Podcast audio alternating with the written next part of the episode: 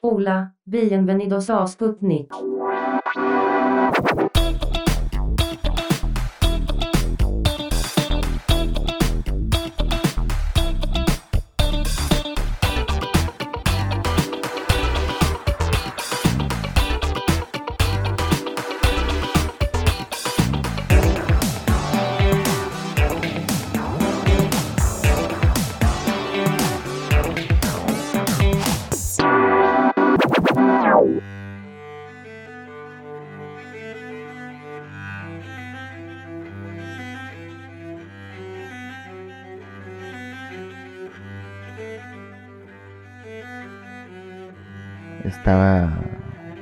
Celia Lora en un programa de chismes conducido por la pseudo periodista esta Arizona que se me fue ahorita su nombre, gracias a Dios. Y dijo de alguna forma que ojalá que el presidente muriera en en un avión, que se cayera el avión, que porque su amigo era piloto o no sé qué tantas estupideces dijo. En ese sentido, me di a la tarea de buscar alguna información sobre Celia Lora porque pues, empezaron a atacarla, empezaron a decirle de cosas, de quién se cree, qué le pasa, etcétera. Entonces, encontré algo muy interesante sobre Celia Lora. Este es un artículo de El Universal y data de el 17 de julio del 2017. Y se titula Datos para conocerla más allá de sus desnudos. Que bueno, Para no hacer el cuento largo, vamos a comenzar con esta compilación de... Son 10, 10 datos sobre Celia Lora, porque no es justo que la estén calificando como una persona este inculta, que no está preparada, etcétera. Entonces, bueno, esto comienza con que mencionando de que es hija del rockero Alex Lora que pues bueno, más allá de que creo que ese es uno de sus más grandes logros, ser hija de Alex Lora.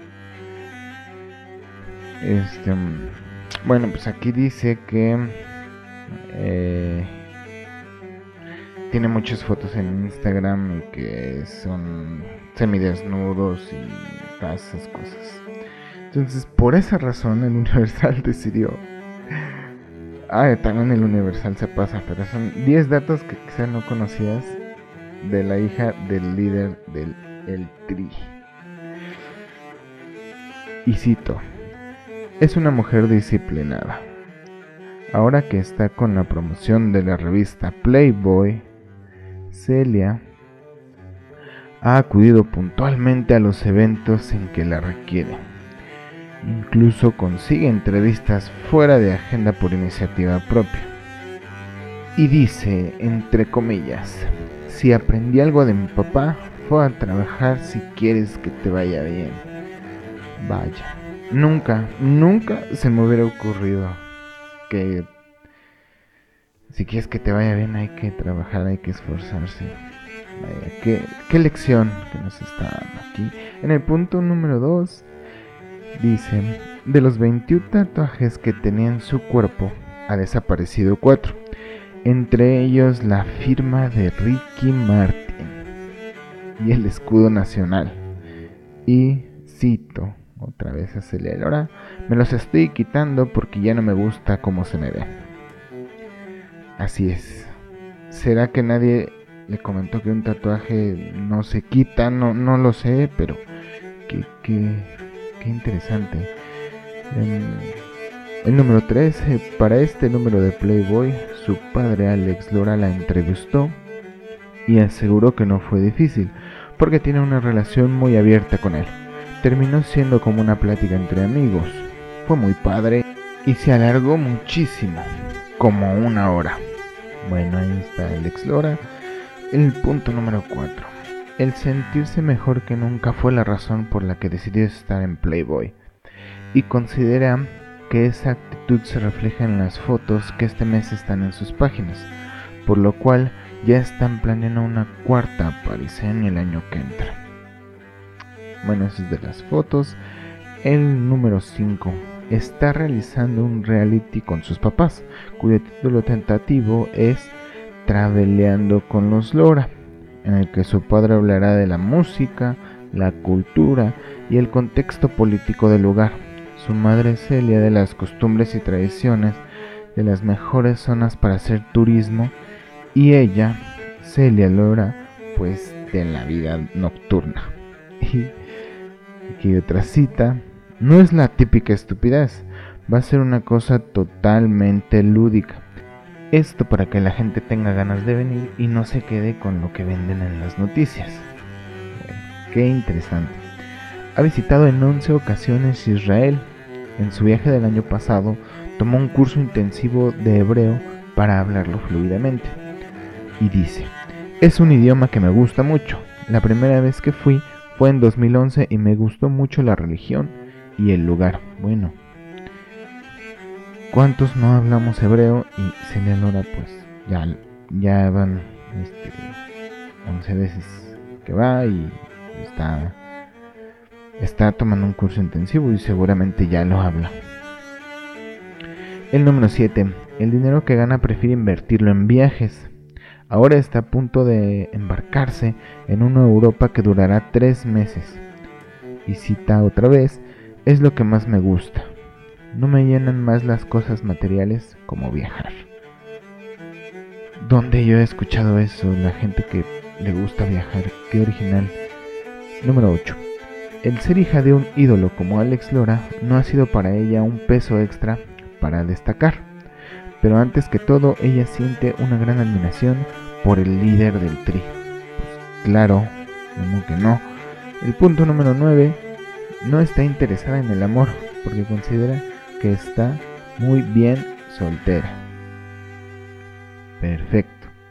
Y el punto el número 10 dice, no le teme a la edad y cita. Pasan los años y cada vez me veo mejor. Nunca tuve ni estuve preocupada por cuántos años tengo. Al contrario, estoy contenta viviendo sin hijos, gozando mucho mi vida. Esa fue Celia, Celia Lora.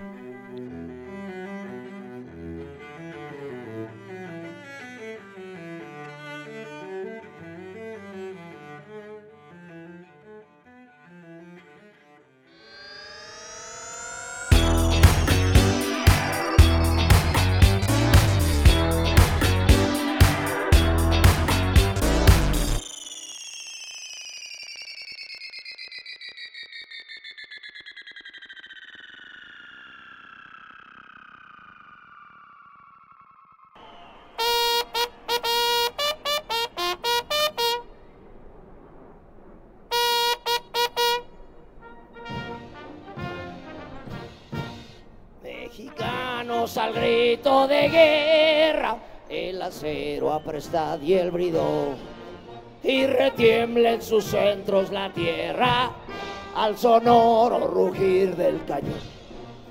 Y retiembla en sus centros la tierra al sonoro rugir del cañón.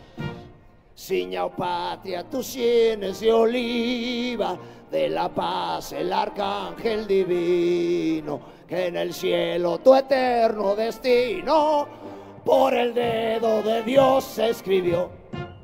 Mas si un extraño enemigo profanar con su planta tu suelo, piensa, oh patria querida, que el cielo un soldado en cada hijo te dio, un soldado en cada hijo te ¡Que se oiga la raza! Mexicanos al grito de guerra, el acero apresado y el bridón. Y retiembla en sus centros la tierra al sonoro rugir del cañón.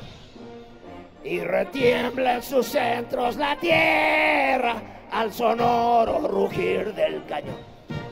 ¡Viva México, cabrones!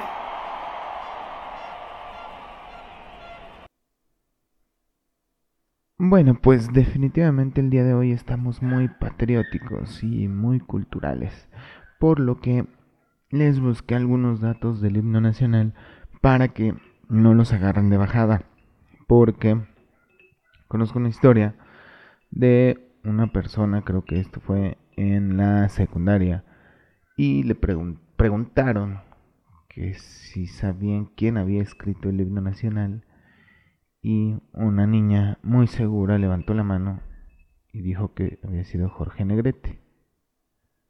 Lo cual, más allá de ser muy, muy chistoso, es todo lo que tuvo que suceder para que esta niña se sintiera con la seguridad de levantar la mano y de contestar que había sido Jorge Negrete. ¿Qué habrá escuchado en su casa?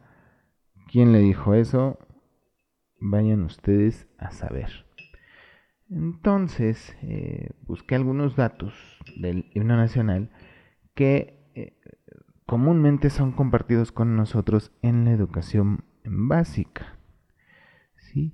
Eh, no deberían, o más bien son datos que deberíamos tener, si no bien memorizados, pues al menos conocerlos, saber algunos nombres y algunas fechas, porque es importante. Bueno, en primer lugar, el himno nacional fue creado mediante un concurso. Sí, en el año de 1853, el general Santa Ana convocó a un concurso para la letra del himno nacional, eh, para el cual este, hubo diversos participantes en una primera instancia y pues como que no, no elegían uno. Y este, después eh, Francisco González Bocanegra decide participar como que en la segunda fase del concurso, que en realidad como que no quería, eh, pero hay una leyenda urbana que dice que su hermana o su esposa no dice bien, vamos a inventar y vamos a decir que fue su esposa, quien lo encerró en una de las recámaras de su departamento y le dijo que no iba a salir hasta que no escribiera la letra del himno nacional. Esto, si sucediera el día de hoy, habría muchas protestas, que por qué lo encerró, que por qué lo obligó, si él no quería, que eso es un delito, es un abuso a los derechos humanos, etcétera, etcétera, etcétera. Y si hubiera sido al revés, pues no acabamos de citar todos los delitos que se estarían cometiendo, entonces vamos a dejarlo así. Y algo muy, una nota muy, bueno, una cuestión muy interesante es que eh, como lo amenazaron, lo encerraron en su cuarto, que no iba a jugar PlayStation hasta que no terminara de escribir el himno nacional, pues ante esa amenaza, escribió toda la letra en cuatro horas. Eso sí es, según este artículo que estoy consultando, eso sí es un dato verídico, es un dato real. Eso también para los que dicen que una letra no se puede escribir en un día o en dos, quizá no, pero en cuatro horas nos demostraron que sí se puede. Sí, entonces, bueno, de ahí salió, eh, obviamente ganó el concurso eh, Francisco González Bocanegra. Y después, el mismo general Santana convoca a otro concurso para ponerle la música al himno nacional. Para esto, este cuate ya tenía como que un conocido, un, compadre, eh, de nacionalidad catalana llamado Jaime Nuno, a cual le había encargado eh, algunos meses antes eh, que, que, que, dirigiera las orquestas militares, me parece, de, las, de México. Entonces él venía desempeñando esa tarea hasta que le dijo, oye, ¿sabes qué? Necesito la música para el himno nacional. Entonces, como eran eh, super compas, Santana y Jaime Nuno, compartían incluso la cuenta de Netflix, eh, tenían el mismo usuario, pues no pudo negarse, tuvo que participar en el concurso y casualmente lo ganó. Así como como que se revisó todo y pero al final, bueno, eh, ya estaba dada esa tarea. Los demás concursantes pues, nada más sirvieron para eh, darle sentido al concurso, para darle validez oficial ante la Secretaría de Gobernación. Entonces, pues algo muy de esas fechas en el 54. Ahorita de hecho eso ya no sucede, ¿no? O sea, eso ya no ya no pasa. Eh, y entonces así fue como se creó el, el, himno nacional que por ahí se menciona algunos críticos eruditos y que saben mucho de estos temas dicen que es un himno bélico, que está fuera de contexto, que no tiene sentido, etcétera. Pero bueno, eh, ahí está. Mm, a mí en lo personal me gusta, me gusta lo que dice, me gusta incluso la pues toda la, la, música, la parte musical que, que le pusieron, me suena bien, aunque he estado pues ahí amañado el, el concurso.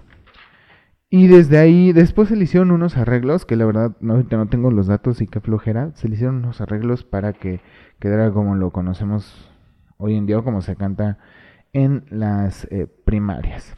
¿sí?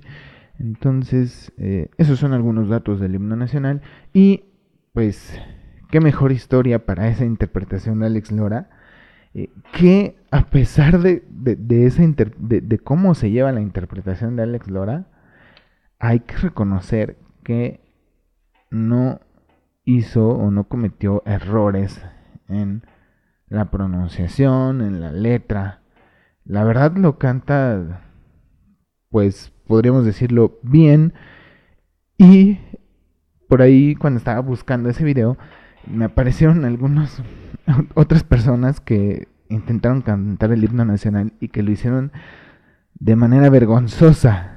O sea, eh, Alex Lora lo hizo mucho mejor. Y aquí están algunos. En el, primer lugar, que aquí voy a ponerles el audio, es de un tal em, Luis Ramírez que básicamente lo que hizo fue inventar un himno nacional en ese momento. O sea, se lo sacó de la manga. A ver, vamos a escucharlo. Del cañón, en esa patria tú tienes de oliva, de la paz de latirte olivo. En la noche te llevas tu olvido y en la noche te Dios de Dios. Seña para izquierdo moreno. moreno.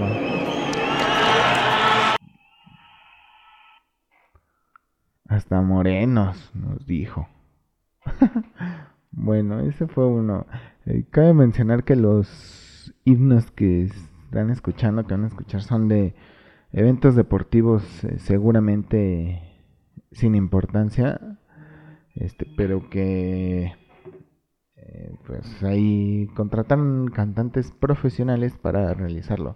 Nada más que, como en todo, pues siempre hay ahí pequeños errores. El que sigue a mí me gusta mucho porque es del Coque Muñiz. Cuando era más joven y menos cachetón, vamos a escucharlo. Este, este está muy bajo, pero se alcanza a escuchar como que se le olvida y, en vez de inventarlo como este cabrón que acaba de pasar, em, deja de cantar. Vamos a escucharlo.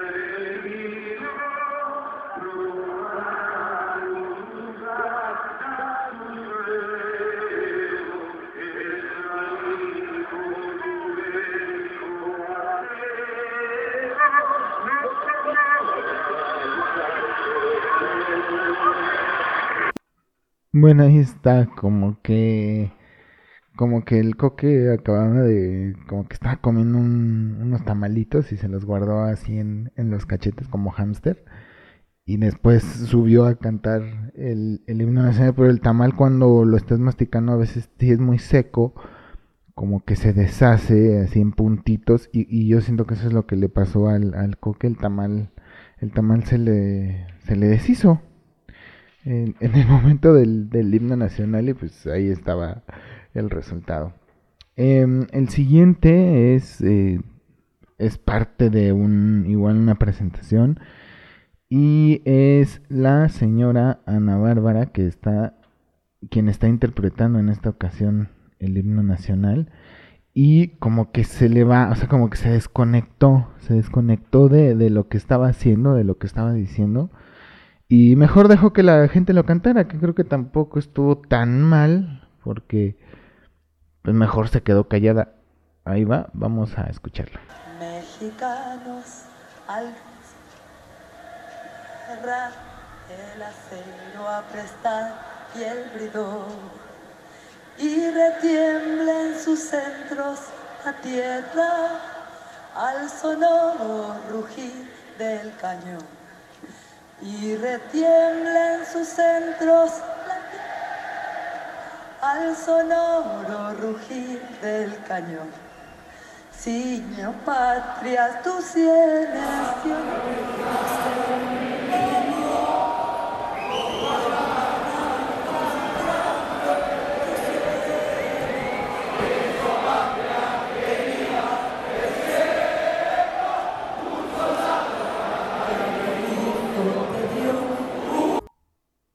Bueno, ahí está como que le dio pena y parece que la gente está cantando y ella está repitiendo lo que la gente está cantando, ¿no? Entonces, parece como que trae la garganta seca, como que andaba medio crudona.